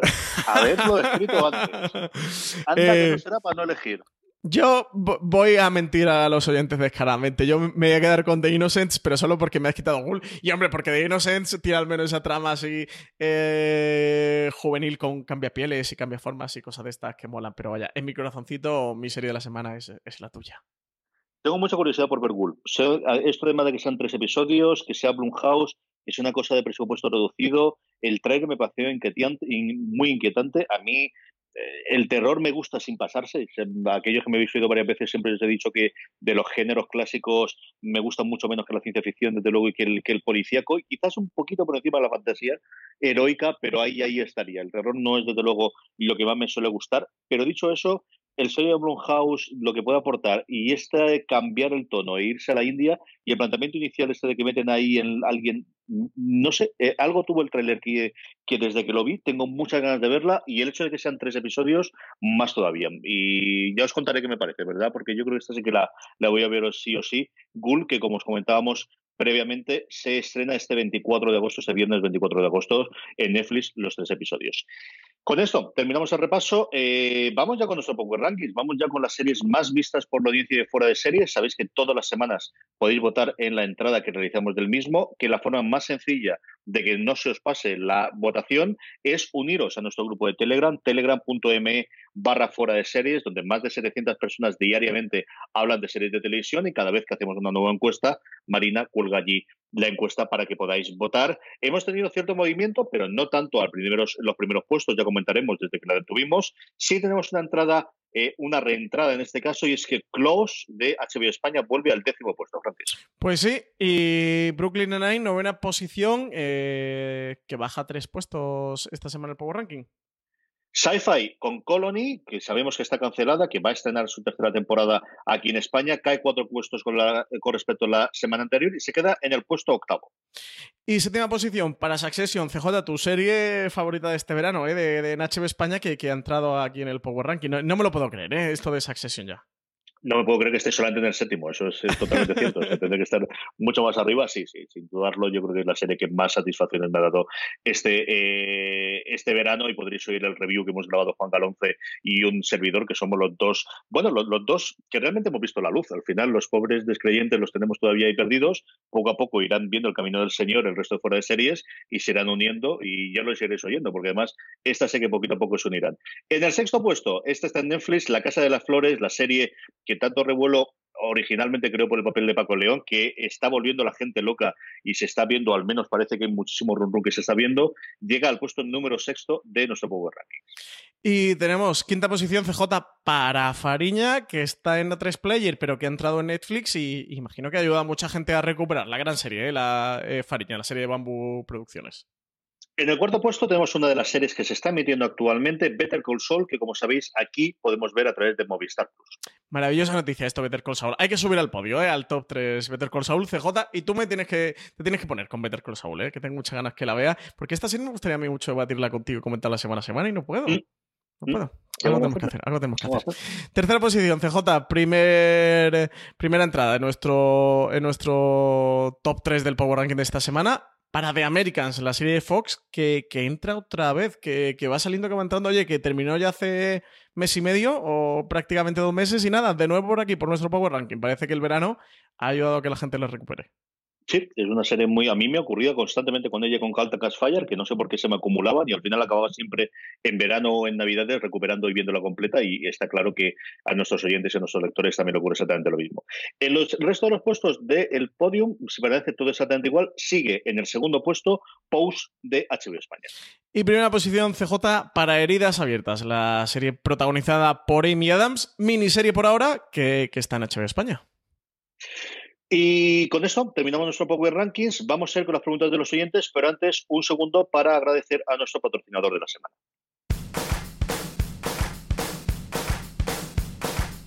Esta semana fuera de series está patrocinado por Carter. AXN estrena el próximo martes 28 de agosto a las 22.30 horas Carter, una divertida serie de detectives protagonizada por Jerry O'Connor. Harley Carter es un famoso actor de Hollywood protagonista de una exitosa serie de detectives. Sin embargo, después de pasar un duro año a nivel personal y laboral, Carter decide abandonar Los Ángeles y regresar a su ciudad natal. De vuelta a casa, el actor ayudará a la policía local de su pueblo gracias a las habilidades aprendidas en televisión y así pasará de ser un detective de la ficción a todo un detective en la realidad. Mi madre la asesinaron. Ayúdeme, detective Carter. Ese es un personaje que interpreto en la tele. Oficialmente es consultor detective. ¿Qué? ¿Detective? ¿Sí? ¿Sí? ¿Por qué estoy hablando de esto con un actor de la tele? Giro dramático. AXN te presenta Carter.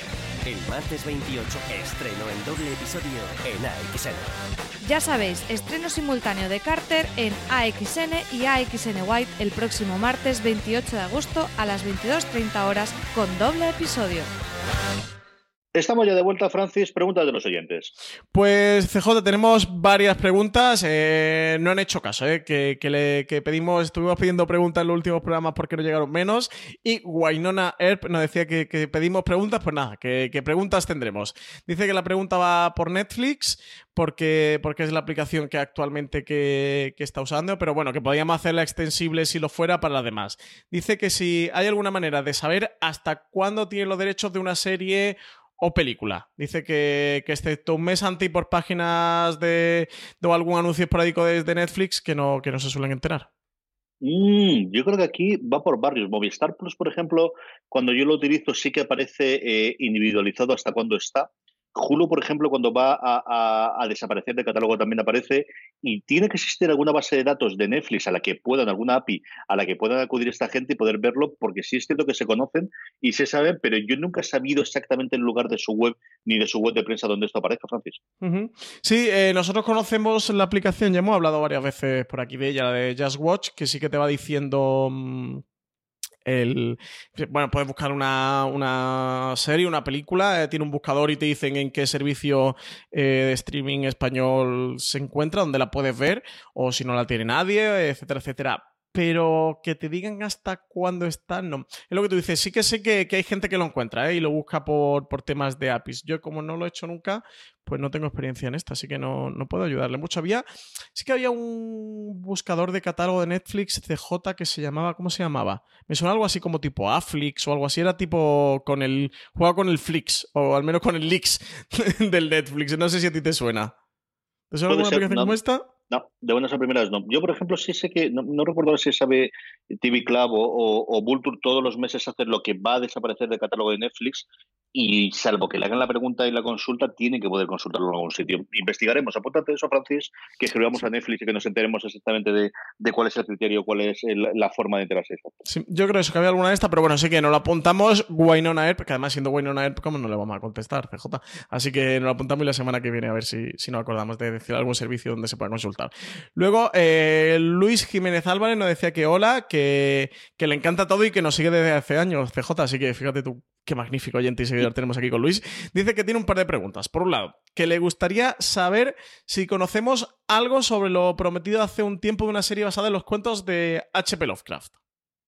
Yo creo que está todo paradísimo. Es igual. La, mala suerte que tiene las adaptaciones de Lovecraft y del resto audiovisual es espectacular. Se cayó aquello que iba a hacer Tom Cruise en su momento con Del Toro de, Más allá de la montaña de la locura y está todo paradísimo. Mira que es, que es un universo que no tienes problemas de derechos de autor porque están ya vencidos. Por ejemplo, hay una oleada de juegos de mesa alucinantes en el mundo de los mitos precisamente por esa razón. Pero en el terreno audiovisual eh, hay cuatro o cinco cositas muy, muy pequeñitas y que a día de hoy se puede rodar, o al menos en la ambientación del mundo. Yo creo que los relatos de Lovecraft al final son mucho más la ambientación que, lo que cuentan en eso, pero utilizar la mitología de, los mitos de Tulu yo creo que es una cosa que podría funcionar muy bien, especialmente en series. Eh, ah, bueno, lo único que tenemos ahí es la adaptación de Lovecraft Country, que sí que está confirmada. Sí, esa es la que yo te iba a decir. iba a hacer esta? Que voy a hacer la pil para alguien. Eh, Jordan y esa es lo más Era en Amazon, ¿no? Tiene, no me recuerdo ahora si era en Amazon o para Apple, eso es la, que no recuerdo realmente. Eso es lo que está eh, a día de hoy, que es una novela eh, espectacular. ¿eh? Yo no recuerdo si está traducida al español o no, yo la he leído en inglés y esa es una grandísima forma, es el mejor ejemplo que yo conozco de cómo los mitos mm, con una historia nueva ganan muchísimo más que, que las, las, los relatos originales de Lovecraft. Lovecraft Country, si no lo habéis leído, es una cosa mm, brutal. A mí me ha encantado. De verdad, me encantó, me encantó. Ah, no, era eh, HBO, es de HBO, veo, la de mm, Sabía yo que Lovecraft no me acuerdo Country. Sí, es para HBO. Lo estaba buscando. Eh, CJ dice que otra pregunta algo más personal. Que, ¿Qué ha sido eso admirado Don Carlos y Jorge? Y que para cuándo un programa familiar pues están bien, están eh, tranquilos y nos hemos visto bastante en vacaciones.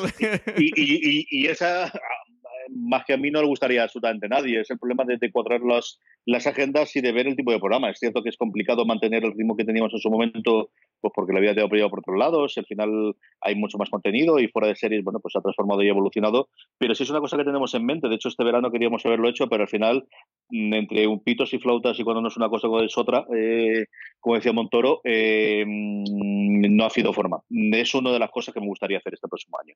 Al menos, aunque sea una vez al mes, pero volver a recuperar y hacer lo que sea entre los tres sí que es una cosa que, especialmente para los oyentes de fuera de series más, más clásicos o que llevan más tiempo oyéndonos, como mínimo una vez al mes. Eh, no sé exactamente el formato, no sé exactamente cómo, pero sí me gustaría recuperar hacer un programa con, con Jorge y con Don Carlos, sin duda. Yo mm, apoyo la, aquí la moción de Luis. Yo también lo he hecho de menos, ¿eh, CJ?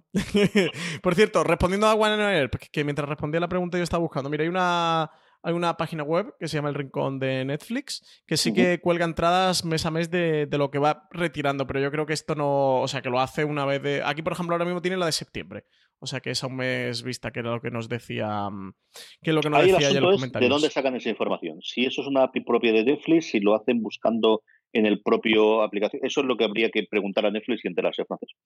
Bueno, voy a intentarlo. Eh, preguntar podemos preguntar, así que me la apunto. Lo que pasa es que siempre digo aquí en las preguntas los oyentes, oye, vamos a preguntar esto, tal. Luego se me olvidan y nunca pregunto nada. Pero espérate, mira, de hecho, mira, me la voy a apuntar ahora mismo. Mira, eh, preguntar a Netflix. Eh, retirar catálogo. Me he puesto palabras clave, CJ, para apuntarme. Ya está. Apuntado en Bunderlist. para preguntarle, no se me olvida. CJ, Pachi Series eh, nos preguntaba que qué film clásico adaptaríamos para una serie. Así que nada, ponte en el papel de, de, de Bloom y de, de Bloomhouse. ¿Qué, qué, film, ¿Qué película clásica adaptarías tú? Para una serie de televisión si productor siempre me iba todo el rato, cuando, cuando estaba pensando aquí, me iba alguna de las, de las que al final adaptaciones de novela en su momento, me iba una cosa como el Halcón Maltés, o más recientemente, y se ha acabado al final la adaptación que tenían con, con eh, con eh, leche me saldrá el Noir, ¿no? El, la de oh, señor sí, Sí, la de L.A. Confidencial, dices tú. Eso es, L.A. Confidencial, sobre todo porque creo que el resto de los libros y la tetralogía de Delroy, de la que L.A. Confidencial es uno de ellos, se podría adaptar perfectamente, ¿no? Yo creo ese tipo de cosas. Y luego la otra, en la que yo siempre he pensado que se podría hacer una revisión y no sé cómo de complicada sería y cuánto eh, backlash tendría, cuántos bofetones le podrían dar, es Metrópolis. Yo creo que respetando la obra original de Fritz Lang, pero creo que algo adicional o algo se podría aportar a día de hoy haciendo, y más clásico de Metrópolis, ya se me ocurren pocas cosas. Oye, me parece mucho la Metrópolis, ¿eh? Que, tendría que, caído yo. pero, sí. me parece muy guay lo de Metrópolis. Sí que podría tener. Oye, si hicieron. Hacer una especie como, como lo que han hecho al final Jonathan Nolan y Lisa Joy con Westworld, ¿no? Que es un visitar la película de una manera, o sea, de un enfoque muy, muy particular y, aportando muchísimas capas, pero bueno, con cierto respeto, ¿no? O influencia de, de la película original. Oye, pues mira, con Metrópolis algo así podría, podría funcionar. Esta parte del programa la cortamos porque esto lo vamos a vender a HBO, CJ. eh, yo lo he dicho muchas veces que a mí me gustaría muchísimo una serie sobre El Padrino. También he dicho muchas veces que todo me voy a decir que para eso ya está Los Sopranos y en parte es verdad, pero un Vito Corleone me gustaría verlo mucho y la novela de Mario Puzo en, en serie televisión me gustaría mucho. Quitando El Padrino que ya lo he dicho muchas veces y que está Los Sopranos y que creo que puede hacer un poquito de check y que, que convalida yo con unas películas de cine clásico que más fetichismo tengo que me gusta más y creo que en una serie de televisión podría tener un gran desarrollo porque, porque esa película tiene muchos rincones y tiene muchos huecos que apuntan pero que no se exploran, quizás sería la película de Michael Curtis Casablanca. Eh, ahí el problema es si, si, tienes que poner a un Humphrey Bogart y a un Ingrid Bergman, que estaría bastante, bastante muerto, que al final son los protagonistas eh, de la historia. Pero contar eh, todo lo que ocurre con ellos, con París, o sea, tener como telón de fondo la Segunda Guerra Mundial y contar una historia humana y una historia de amor con, con el inicio y el desencadenamiento de la Segunda Guerra Mundial en, Europa, de, y de cómo termina ese exilio en Casablanca, de, ver esa resistencia que, se apunta eh, a través del personaje de, de, Laszlo y tal, creo que sería muy chulo. No sé a ti qué te parece, pero a mí eh, creo que Casablanca sí que sí quedaría bien para una, para una serie de televisión. Yo Casablanca es una de mis eh, películas favoritas de toda la vida, así que me estaría total y absolutamente a favor, pero no lo sé, no sé qué tal, cuánto te podría dar de, como serie o como miniserie, eso sí que es cierto. Más películas, Francis. Eh... más, más preguntas. Quimera nos preguntaba que con qué series que teníamos pendientes no, no hemos puesto al día en estas calurosas semanas de verano. Pues la respuesta es muy fácil, es menos de las que me gustarían, pero en fin, eh, cosas que tengamos eh, de las que hemos comentado. Ah, la que más tenía era Killing Eve, que la había dejado a medias y he conseguido terminar de verla ahora en verano. Eh, sucesión, que también me he comentado antes, como iréis en la review, al principio me quedé muy al margen. Y luego me vi en Maratón 6 Streams, estoy viendo a día de hoy con cierta regularidad, aunque muy poquito por detrás, eh, eh, objeto punzante, se iba a decir yo, heridas abiertas. y la otra es Fariña, que, en su momento en, en Antena 3 se me escapó, lo era imposible y complicadísimo de verlo en, en, su, en, el A3 Player y ahora cuando está en Netflix es cuando me he puesto a verla. Y luego mucho documental esto extraño mío que, que descubro de su mundo de Dios. Pero vamos, fundamentalmente es Yo me he puesto al día, bueno, me he acabado de Wind Tower, que me faltaban solo dos episodios, pero bueno, esa ha sido cortita.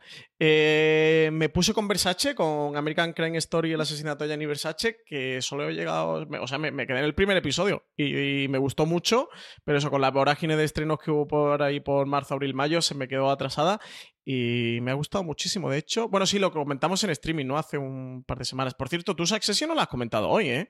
Nos la guardamos para la semana que viene a ver si yo veo algo más y hablamos un poquito de Succession, que, que te has hecho ahí atracón a tope y habrá esta review con Juan Galonce en Fuera de Series. Sí, sí, sin problema. Lo comentamos después de que la gente pueda oír el review, no te preocupes. Y tenemos una última pregunta, ¿verdad? Sí, eh, tenemos una última pregunta eh, y es que Miriam Mitch eh, nos decía que si merece la pena el pack de series de Movistar Plus por calidad-precio respecto a Netflix o HBO. ¿Tú qué piensas, CJ? Pues lo de siempre. Depende del tipo de series que quieras ver. Es cierto que el paquete que tenía Movistar Plus cuando tenía dentro Netflix y HBO, yo creo que no había ningún paquete en el, en el mundo conocido al precio que tenía por, el contenido que tenía.